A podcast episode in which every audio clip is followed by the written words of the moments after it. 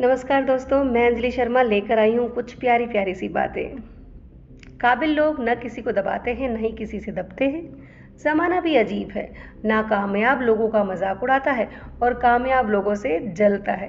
कैसी विडम्बना है, कुछ लोग जीते जी मर जाते हैं और कुछ लोग मर कर भी अमर हो जाते हैं।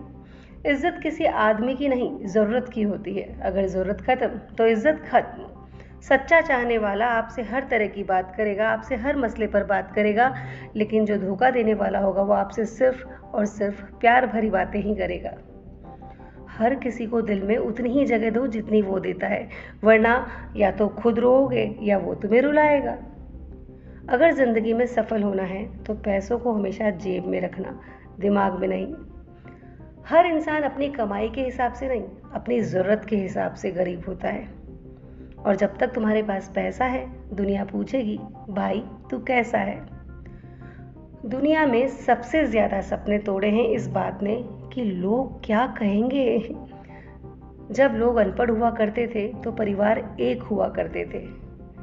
मैंने टूटे परिवारों में अक्सर पढ़े लिखे लोग देखे हैं। और अगर मैं बात करती हूँ प्रॉब्लम्स की तो हर प्रॉब्लम के दो सॉल्यूशन हैं। या तो वहाँ से भाग लो या फिर भाग लो। पसंद आपको करना है। इस तरह से अपना व्यवहार रखना चाहिए कि अगर कोई तुम्हारे बारे में बुरा भी कहे तो कोई भी उस पर विश्वास ना करे। और अपनी सफलता का रूप माता पिता को मत दिखाना कभी, क्योंकि उन्होंने अपनी ज़िंदगी हार के आपको जिताया है। और अगर जीवन में लोकप्रिय होना हो तो सबसे ज़्यादा आप शब्द का, उसके बाद हम शब्द का, और सबसे कम मैं शब्द का उपयोग करना चाहिए। वैसे तो इस दुनिया में किसी का कोई हमदर्द नहीं है।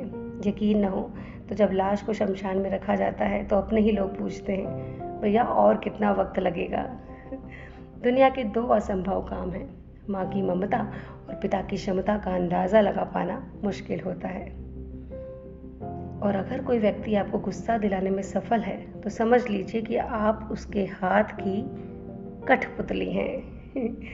इसलिए आप मस्त रहिए, स्वस्थ रहिए, हँसते रहिए, मुस्कुराते रहिए और अंजलि शर्मा को सुनते रहिए। नमस्ते।